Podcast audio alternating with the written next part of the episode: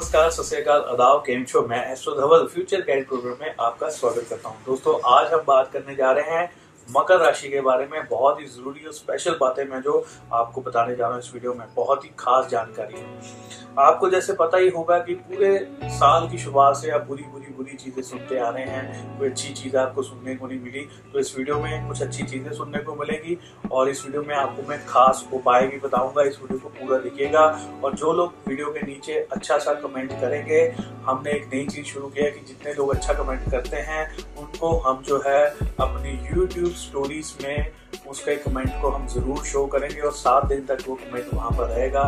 सात दिन तक उसको हज़ारों लोग आपके कमेंट को वहाँ पर पढ़ेंगे और आपकी फ़ोटो को भी देखेंगे। इसलिए अच्छा सा एक कमेंट ज़रूर करिए। चलिए, शुरू करते हैं। दोस्तों, इस वीडियो में मैं मकर राशि वालों के लिए एक स्पेशल चीज़ बताने जा रहा हूँ कि जिससे कि आपको पता ही है वीडियो के टाइटल से आपने देख ही लिया होगा कि गुरु ग्रह ने राशि परिवर्तन किया है। अब राशि परिवर्तन करने के बाद कितने दिनों तक आपके ऊपर क्या प्रभाव पड़ेगा, ये जान लेना आपको बहुत ज़रूरी है कि गुरु ग्रह इस समय में है कहाँ पे। अब ये मकर राशि में बैठे हुए थे, शनिदेव के साथ युति बना रहे थे। अब ये वक्री चल रहे थे, वक्री चलते चलते इन्होंने राशि परिवर्तन करके धनु राशि में आ गए। और धनु राशि गुरु ग्रह की, स्वयं की राशि है।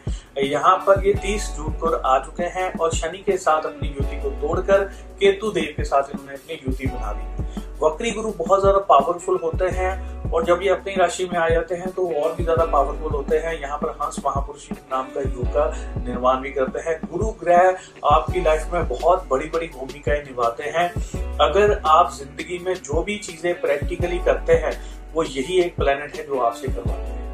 तो इस समय में ये अपनी राशि में आ गए हैं और केतु के साथ बैठे हैं। कुछ पॉजिटिव और कुछ नेगेटिव चीज़ें दोनों तरह के प्रभाव आपको मिलने जा रहे हैं और पॉजिटिव इसमें बहुत ज़्यादा है नेगेटिव थोड़े से हैं तो मैं आपको पहले पॉजिटिव से शुरू करता हूँ। इस समय में सबसे पहले मैं बता दूँ कि बात करते हैं पैसे से। बहुत सारे लोग जिनका पैसा रुका हुआ है पैसा मिल नहीं रहा है, पैसे के लिए भाग रहे हैं। कई जगह पर पेमेंट फंसी हुई है। इस समय में पेमेंट आपकी निकल जाएगी पेमेंट आपको मिल जाएगी। धन लाभ के लिए ये योग गुरु ग्रह का बहुत शुभ है। गुरु ग्रह धन भी देते हैं, धन के स्वामी ये मेहनत से धन देने का काम करते हैं। अगर आपकी मेहनत का पैसा कहीं पर फंसा हुआ है तो इस समय में ये ज़रूर मिल जाएगा। और इसके मिलने का टाइम ये नहीं है कि आज ही मिल जाएगा। मैं आपको बता दूँ, ये लगभग एक दिनों के लिए इस राशि में, अपनी राशि में रहने वाले हैं तो आप प्रयत्न करते रहिए, आपका पैसा मिल जाएगा।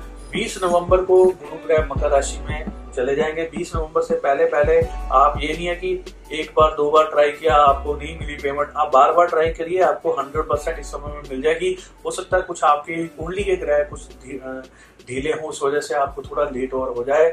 अदरवाइज़ आप हमसे अपनी कुंडली भी चेक करवा सकते हैं। स्क्रीन पे नंबर शो हो रहे हैं तो अगर किसी ने कुंडली चेक करवानी है तो वो फ़ोन नंबर लेकर बात कर सकता है मेरे से।